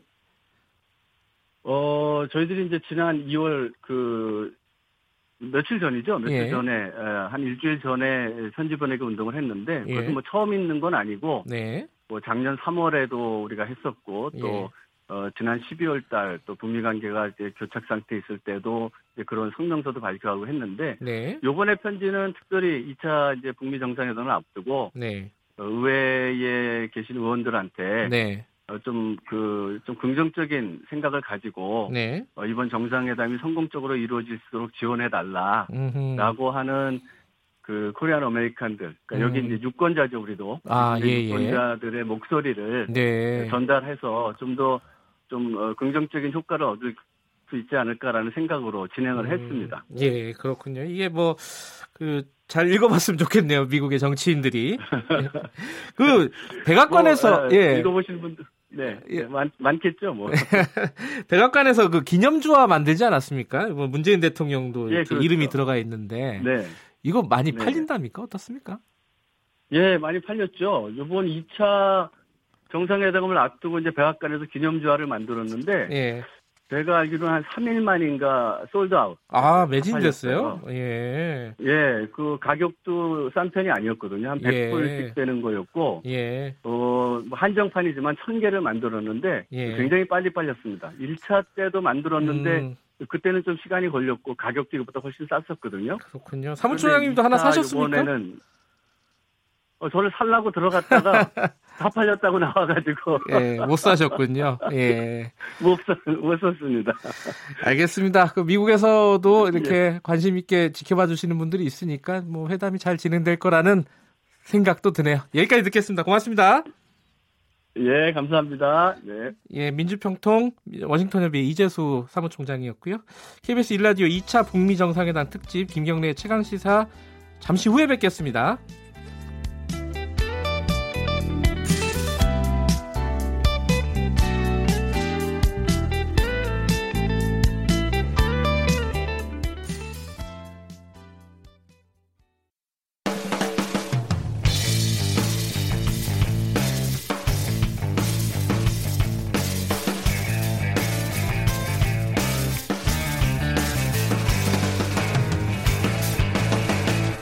김경래의 최강 시사.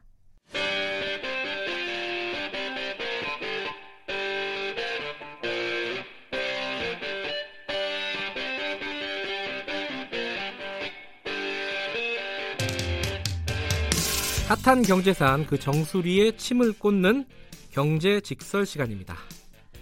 지난주에요. 통계청에서 어, 가계 동향 조사라는 걸 발표를 했습니다. 2018년 4분기 소득 부분 가계 동향 조사인데 정확하게 말씀을 드리면은 이걸 보니까 소득의 양극화가 굉장히 심해졌다.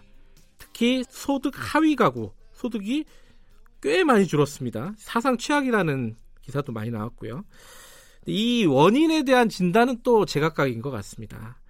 좀 자세히 좀 살펴봐야겠습니다. 경제 알아야 바꾼다의 저자 주진영 씨 나와 계십니다. 안녕하세요. 네, 안녕하세요. 일단 제가 앞에서 말씀드렸잖아요. 그 소득 양극화가 심해졌다. 네. 어, 사상 최악이라는 기사도 많이 나왔다. 네. 이랬는데 어, 먼저 총평을 좀 해주신다면 어떻습니까? 저번 4분기만이 아니라 네. 이제 1분기, 그러니까 1년 전에 비해서 비교를 하는 그 숫자가 지금 거의 그 일관되게 나타나고 있죠. 그러니까 네. 고소득층의 소득은 어, 훨씬 빨리 예, 증가를 하고 거기에 네. 비해서 저소득층의 소득은 덜 증가하거나 아니면 심지어는 이제 하락하는 경우까지 네. 이제 드러나서 이게 정부가 나름 뭐 소득주도 성장이니 뭐 일자리 만드니 이런 얘기를 하는데도 어, 이렇게 결과가 나쁘게 나오니까 많은 사람들이 이제 걱정도 하고 또 한편으로 이제 정치적으로 논란거리가 되는 것 같은데 사실 그 가계 동향 조사 이렇게 분기별로 소득 네. 분배 네. 통계를 내서 그것을 전년기로 비교하고 하는 짓은 원래 이렇게 다른 나라에서는 하는 게 아니거든요. 근데 이제 우리나라는 그래요. 하다 보니까 이상하게 이게 이제 정치적으로 부각이 돼가지고 모든 사람들이 들여다보는 이슈가 돼버렸죠. 이제 일자리 통계 갖고 매달 얘기하듯이 예, 분기마다 한 번씩 소득 분배 숫자를 갖고 막 이러고 저러고 막 얘기들이 예. 이제 활발하게 된 좀 우려스러운 현상이 합니다. 뭐그 나중에 더 말씀을 드리도록 하고요. 예. 어쨌든 그렇지만 음, 전체적으로 그 소득 분배가 뭐 한국이 뭐 이렇게 썩 좋지 않았는데 네. 네, 그것이 더 나빠지는 것처럼 현재 나와서 많은 사람들이 이제 걱정하고 있습니다. 사실은 어떤 정부 대책이라든가 음. 여러 가지 것들을 마련을 하려면 원인 분석이 정확해야 되지 않겠습니까? 그렇죠. 왜 이렇게 이런 현상이 나타났을까? 음. 그게 좀 제각각인 게 헷갈려요. 음. 그렇죠. 그거를 좀 오늘 준정 씨와 자세히 말씀을 나눠볼 것 같, 네. 나눠봐야 되, 네. 겠는데 일단 좀 전체적으로 왜 이런 소득 양극화가 더 심해졌는지, 심해졌는지 음. 그리고 저소득자들의 소득이 음. 줄었는지를 음. 어, 조금 개략적으로 먼저 네. 좀 말씀을 네. 해주세요. 어, 이런 현상은 이제 소득 분배는 일자리 통계보다도 훨씬 더 그 다양한 그 영향이 미치는 거라서 이렇게 무슨 통계 나오자마자 금방 분석이 탁탁 나오고 뭐 그럴 수 있는 게 아니에요. 네. 그런 때문에 저도 지금 말씀을 드리는 게 이제 잠정적인 추론 또는 추측을 여러분들한테 말씀을 드린다라는 네.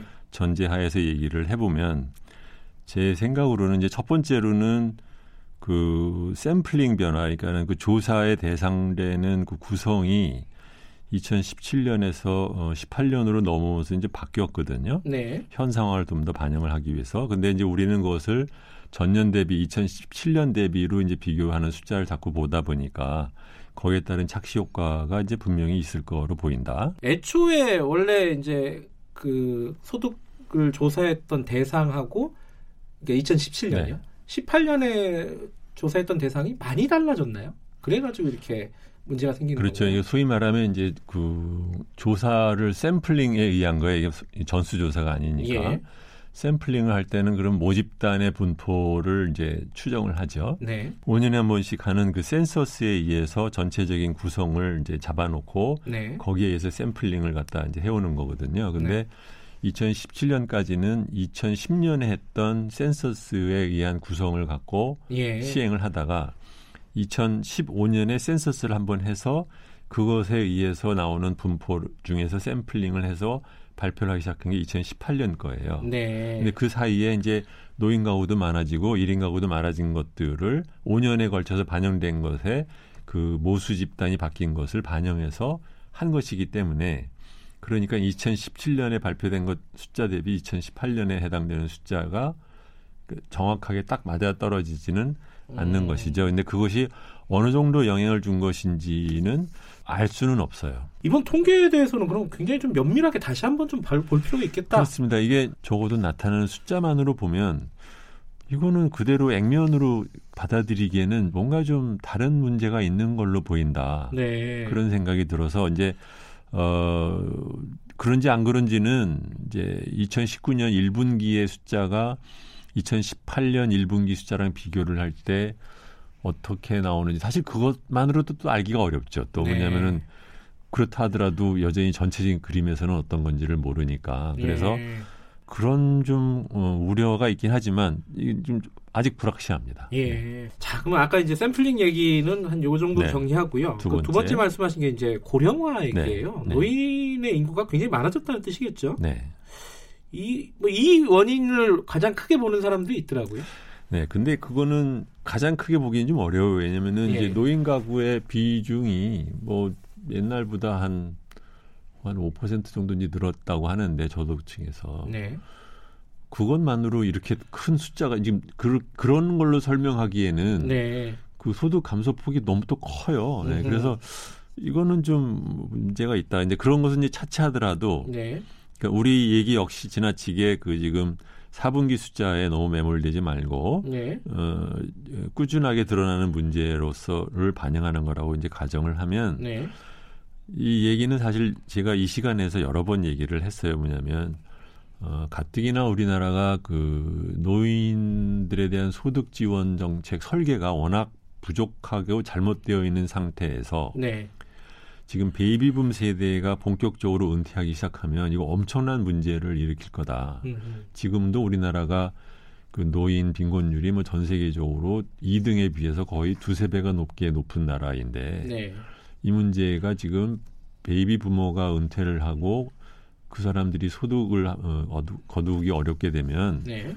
훨씬 더 악화될 거니까 미리미리 빨리빨리 준비를 해야 된다라고 얘기를 하는 이유가 바로 여기에 있는 거예요. 그러니까는 음. 근본적으로 우리나라가 이제 말씀드리면 국민연금 제도가 가입한 사람이 어, 일부분만 가입하고 안 된 사람이 거의 반이었기 때문에 네. 저희 나라나 이제 저희 선배들 또래에서는 그러면 이분들은 어떻게 할 거냐라는 문제가 당장 생기고 두 번째로는 우리나라의 기초연금 자체가 전체적인 평균 소득에 비해서 비율상 굉장히 낮은 나라거든요. 한 네. 10%밖에 안 돼요.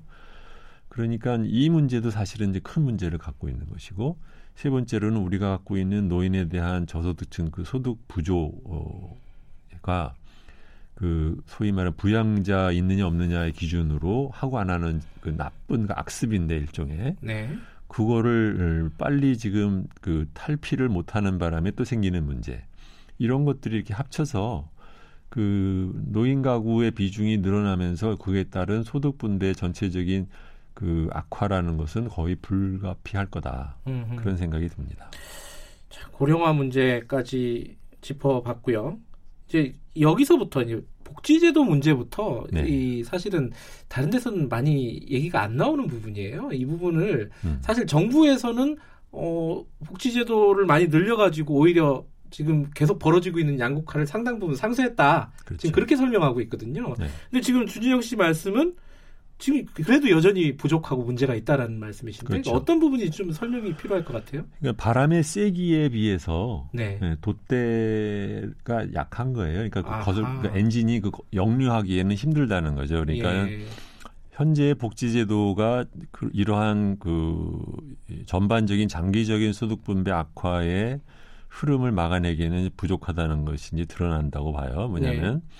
정부가 이제 말로는 뭐 소득주도 성장 얘기를 하면서 양극화를 막기 위해서 정부가 민간한테 주는 돈 그걸 이제 공적으로 이전 소득이라고 합니다. 네. 이전 소득에는 이제 공적 연금도 들어가 있고 기초 연금도 들어가 있고 사회 수혜금도 들어가고 뭐 세금 환급금 이런 거다 네. 포함해서 네. 정부가 어쨌든 그 특별한 활동을 하지 않아도 주는 돈이 작년 대비 거의 한 30%가 늘어났어요. 음.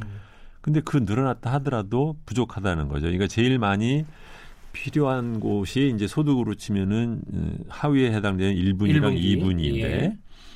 이분들은 지금 월 평균 가구 평균 한 44만 원, 43만 원 정도를 받았단 말이에요. 이것도 네. 좀 이상한 거죠. 뭐냐면 소득 1분이랑 다섯 분위로 나눠서 1분이면 20%인데 예. 20%에 대해서 주는 평균이 44만 원이고 그 다음에 해당되는 20과 40 사이에 주는 돈이 또 44만 원이면 똑같다는 거잖아요. 음, 정말 비슷하네요. 네. 음. 그러니까 좀 이상한 거죠. 아, 설계 자체가 조금 문제가 있다. 그렇죠. 라고 볼 네, 수도 있겠네요, 네. 그렇다고, 당장. 그렇게 예. 볼 수밖에 없는 예. 증거라고 보고요. 예. 음, 그래서 이제 기초연금은 주로 이제 1분위에 많이 가고 예. 아동 수당은 아이가 많은 그 다섯 개로 나눴을 때 3, 4분위 중산층한테 예. 많이 가고 그다음에 이제 공적 연금은 소득이 많은 5분위 쪽에 많이 도움이 돼요. 음흠. 이제 그래서 현재 기초연금을 인상을 해서 1분위한테는 전체 소득 한 120만 원 중에서 한 16만 원 정도가 이제 기초연금으로 나가는데 네. 이 돈이 제가 보기에는 턱없이 부족하다는 거죠. 그러면요. 우리 정부가 지금 사실은 최근 들어서 이 아까 말씀하신 그 이전 소득 같은 요 네. 기초연금 이런 부분들이 상승하고 있는 건 사실이잖아요. 네. 근데 그 속도가 너무 늦은 거죠. 아, 그것도 빠르다고 생각하는 사람들이 있는데 음. 아니군요. 그 준희양 씨가 생각하시기에는 네, 네. 지금 말씀하신 부분들에 그 얘기가 안 들어가 있습니다. 그 최저임금 얘기가 안 들어가 네. 있습니다. 지금 언론들 중에 상당수는 네. 그러니까 최저임금이 급격하게 상승하면서 오히려 음. 음. 일자리를 상실하거나 음. 아니면 자영업자들이 힘들어지면서 네. 어, 이 소득 분배율이 어, 분배의 음. 양극화가 더 심해졌다. 네. 저소득층의 소득이 더 줄었다. 이렇게 분석하는 쪽이 많더라고요. 네. 그 부분에 대해서는 동의하지 않으시는 건가요? 네, 저는 그거는 어, 어느 정도는 분명히 여러 가지 요인 중에 하나일 수는 있지만 네. 그것이 주 요인이거나 아니면 그것 때문에 그렇다고 생각하기는 어렵다고 봐요. 왜냐하면 네. 어, 물론 이제 어느 정도 요인이 될 거라고 이제 생각하게 되는 이유는 근로자 가구들의 소득은 올랐거든요. 네. 그러니까 근데 만약에 저소득층 중에서 근로자 가구 수의 가구의 소득은 오르고 비근로자 가구의 소득이 내려가서 전체적으로 어, 저소득층의 소득이 내려갔다고 하는 부분이 있기 때문에 네. 근데 그 근로자의 숫자가 어, 줄고 예를 들어 최저임금이 올라서 그것 때문에 만약에 고용에 큰 영향이 있어서 네. 그래서 근로자 가구의 소득은 늘었지만 그것 때문에 예, 근로자의 숫자가 많이 줄어서 그렇다고 하면은 모르겠는데 네. 현재 고용 통계만을 보면 근본적으로 매년 한 30만 명씩 취업자가 늘다가 그게 뭐 10만이나 20만으로 줄었다는 거잖아요. 그 네. 그 얘기는 그 차에서 올라가던 증가세가 조금 바, 뀌었다는 것이지 예. 2,200만 명의 고용이 숫자가 대단하게 변화가 있는 건 아니거든요. 네, 그렇기 때문에 그것만으로 얘기를 하기에는 굉장히 어렵다. 네, 그런 생각은 합니다. 지금까지 이제 이번에 소득 분배 지표가 네. 안 좋아진 원인에 대해서 어, 쭉 한번 짚어봤습니다. 네. 개략적으로 물론 이게 어, 예를 들어 뭐 샘플링 문제 이런 것들은 좀 가설일 수도 네. 있고요. 한번 면밀히 따져봐야 된다 네. 이런 차원인데 또는 이제 좀 더 시간을 두고 천천히 봐야 네. 된다. 네. 그러면 어, 떻게 해야 되는 건가? 음. 이 이제 소득의 불균형을 그래도 조금씩 해소를 해 가려면은 정부에서는 노인 일자리 확대라든가 이런 부분을 말한단 말이에요. 그렇죠. 양질의 일자리 네. 이런 얘기도 많이 하고요. 이런 대책에 대해서는 어떻게 생각을 하시나요? 그게 이제 대표적인 그 땜빵 대증요법으로 일하는 척하는 거에 해당되는 거예요. 뭐냐면 그 이 소득 분배 같은 그 크고 무거운 문제를 네. 이 조그마한 일자리 뭐 정책 몇 개 해서 뭐 노인 일자리 만들고 뭐 단기적인 일자리 만들어서 해결될 수 있는 게 아니거든요. 네. 네. 그래서 그거는 일종의 저 면피성 정책이지 예, 그리고 되도록이면 하면 안 된다. 음. 네, 그렇게 생각을 합니다. 주진영 씨가 생각하실 때 그럼 가장 큰 문제 이 소득 분배를 네, 좀 해소할 수 우리가 있는. 그 얘기를 네. 안 했는데 이제 저는 이제 오늘 하는 얘기는 주로 그 정부가 분기별로 나오는 것으로만 얘기를 했고 네. 전체적인 큰 경제 구조에 대한 얘기는 안 했죠. 예. 이제 근본적인 우리나라의 소득 분배의 양극화를 어, 그 추동하는 가장 큰 힘은 크게 보면은 두 가지라고 봐요. 하나는 어, 부동산 재, 산과 그 재산 소득에 대한 과세 문제가 하나 네. 있고 두 번째로는 어, 일반 이제 그 근로소득, 노동소득에서의 양극화 문제가 네. 있는데 한국이 소득 분배 전체 소득 분배만 치면 어 다른 나라도 나쁜 나라가 많아서 네. 아주 나쁜 나라라고 말하기는 어려워요. 예. 네. 그렇지만 그것이 뭐 잘했다는 뜻은 아니고 그렇지만 그 임금 소득에 있어서의 그 불평등도는 가장 높은 나라에 해당돼요. 네. 이 얘기 역시 이제 이 시간에 여러 번 제가 말씀을 드렸었죠. OECD 얘기도 하면서 그래서 그 노동 소득, 임금 소득의 분배율 그 비율로 쳤을 때 가장 높은 나라 우리나라가 돼 있다라는 것. 그럼 이제 그 이유는 무엇일까라고 생각해보면 이제 노동 시장이 분절돼 있고 어 현재 이 상위 10% 20%의 그 노동자들이 전체적인 노동 소득에서 가져가는 비중이 큰 문제. 음. 이제 그것이 가장 크고 두 번째로는 이제 부동산에 대한 그, 그 세율이라든가 및 재산 소득에 대한 세금이 제대로 안 되면서 그, 그쪽으로 이제 돈 있는 사람들이 이제 몰려가는 문제. 이게 네. 크게 보면 이제 두 가지가 있는데 이 두 가지 문제를 지금 잘 보시면 정부는 전혀 건드릴 생각을 못 하고 있는 거예요. 네. 그렇기 때문에 그것을 건드릴 생각을 못 하는 한 이것이 근본적으로 해결해 줄수 있는 방법은 없다. 음흠. 그런 거죠. 이 얘기는 뭐 사실 좀 큰 얘기라서 그렇죠. 따로 떼서 네. 한번 더 다뤄볼 만한 얘기인 것 같고요. 저는 좀 그런 생각이 들었어요. 쭉 말씀하시는 걸 들으면서 어떤 통계 지표 같은 게 하나 나오면은 다들 싸우려고 덤벼드는 것 같아요. 그렇죠. 문제를 해결하려고 덤벼드는 게 아니라 음. 분석하고 해결해야 되잖아요. 네. 음. 그게 아니라 하나 나왔으니까 한번 싸워보자. 네. 이런 식으로 자꾸 대화가 진행이 되는 게 그렇죠. 네. 그게 좀 안타깝다는 생각이 좀 들었습니다. 네. 자 오늘은 여기까지 듣겠습니다. 네. 고맙습니다. 네, 안녕히 계세요. 경제 알아야 바꾼다의 저자 주진영 씨 말씀 들어봤습니다. 다음 주 수요일 날 다시 뵙겠습니다. 보다 풍부한 얘기는 어, 팟캐스트에서요. 무편집본 원본 그대로 들으실 수 있습니다.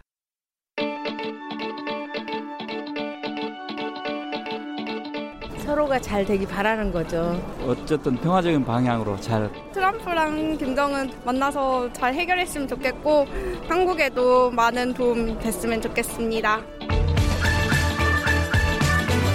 제2차 북미 정상회담 특별기획. 여러분은 지금 KBS 일라디오와 함께하고 있습니다.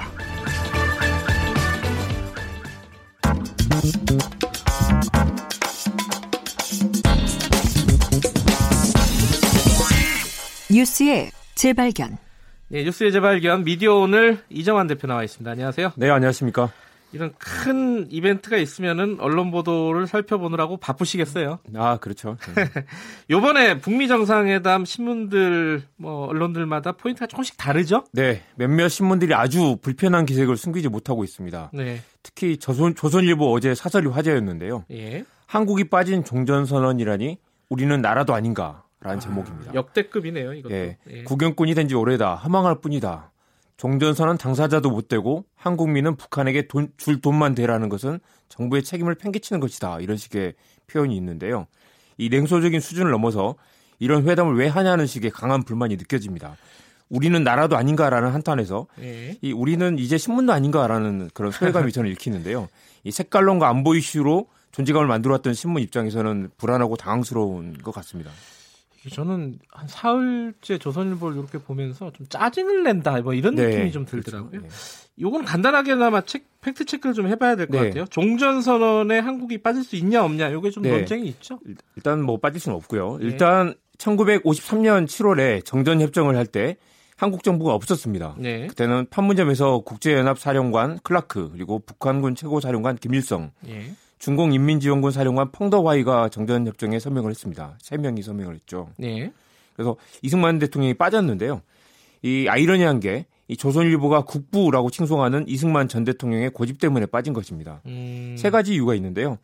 북한과 대등하게 협정을 체결할 수 없다라고 생각을 했고, 이 반공 통일을 해야 되는데 정전 협정을 하면 이게 충돌할 거라고 생각을 했고요. 그리고 미국과 상호방위 조약을 체결하기 위해서는 이 협정에 참여하지 않는 게 맞겠다는 판단을 했던 게 이승만 대통령이었습니다. 네. 그래서 당시에는 교전 당사자가 협정에 빠진 것인데요. 또 해석하기에 따라서는 한국 정부가 유엔군의 군 지휘관을 넘겨 지휘권을 넘겼고 유엔군 지휘를 받으면서 전쟁을 치렀기 때문에 한국도 정전 협정의 당사자로 봐야 한다라는 주장도 있습니다. 이 부분은 이제 조선일보하고 자유한국당하고 맥이 좀 같은 것 같아요. 네네. 나경원 어, 원내대표도 비슷한 얘기를 했죠. 한국이 네. 배제되면 안 된다 이런 네네. 얘기요. 그래서 아직 확실한 거 없습니다만 예. 다만 종전선언을 하기로 오늘 내일 중에 합의할 가능성이 있습니다. 네. 청와대 김의겸 대변인이 그 기자들 질문에 이렇게 답을 했는데요. 남북 미중이 사자로 가거나 남북 미로 가거나 북미로 가거나 여러 가지 방식이 있을 수 있는데 어떤 형식의 종전 선언이라도 우리 정부는 환영한다. 음. 북미만의 선언이라도 그것만으로 충분하다라고 생각한다고 답을 했습니다. 예.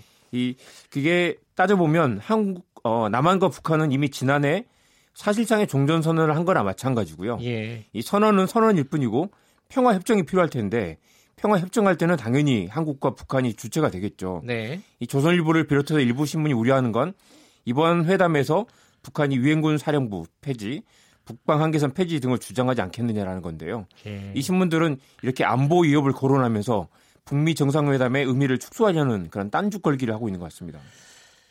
이게 조선일보만이 아니라 사실은 네. 어, 조금씩 정도의 차이는 있지만은 네.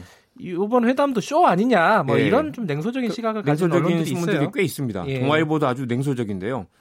어, 모호하기 짝이 없는 원론적인 합의가 전부였다 지난 회담이요. 예. 오늘 아침 사설에서는 이 목표 지점이 다른데도 적당한 무난 다듬기로 끝난다면 모든 게 허튼 짓이었음이 판, 판명 날 것이다라고 음. 경고를 하고 있습니다. 예.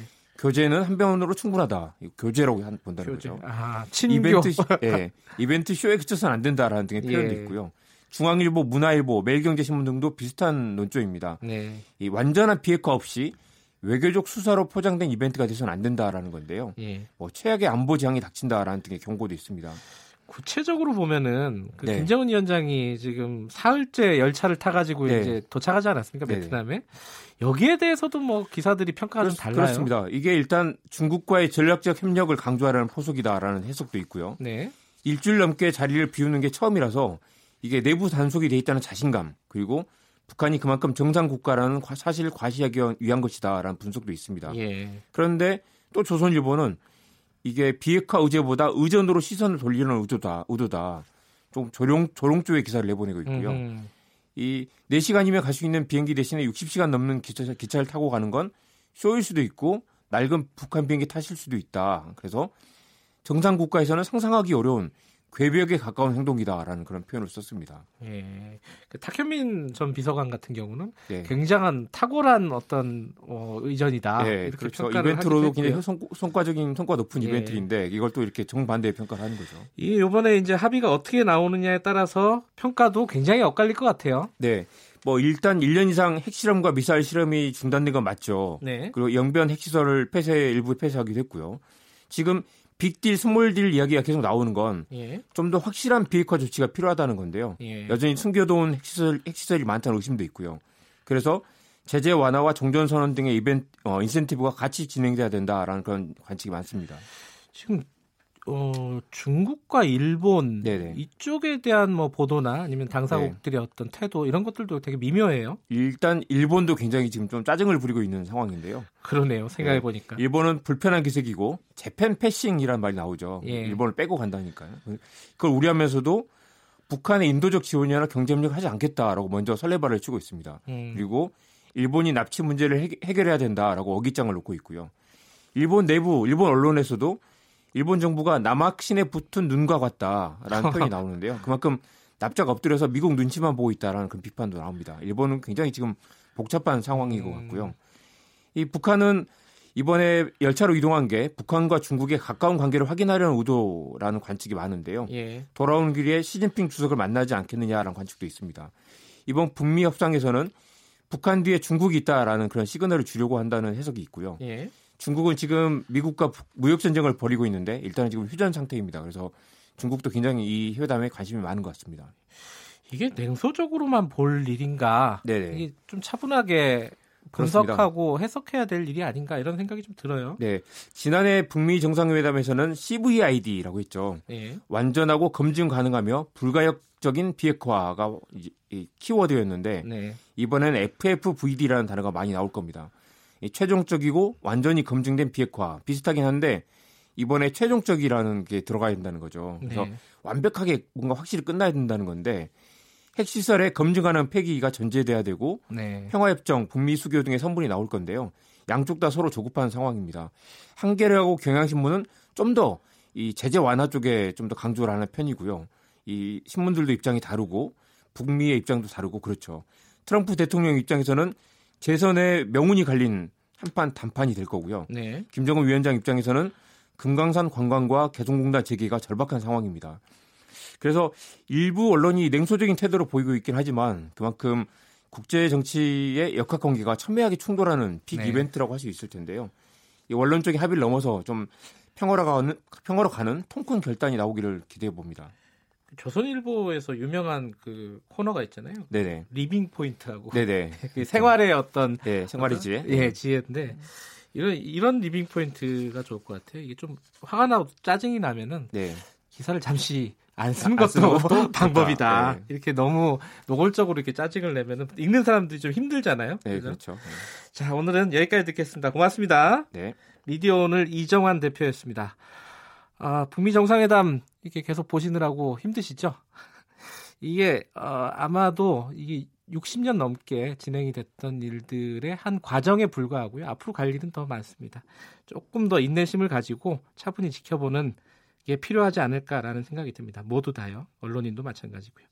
2월 27일 수요일입니다. 이, KBS 일라디오 2차 북미 정상회담 특별기획 1부 어, 2부는 이제 최강시사 끝나고 합니다. 김경래 최강시사 오늘은 여기까지 하고요. 저는 뉴스타파 기자 김경래였고요. 내일 아침 7시 25분에 다시 돌아오겠습니다. 고맙습니다.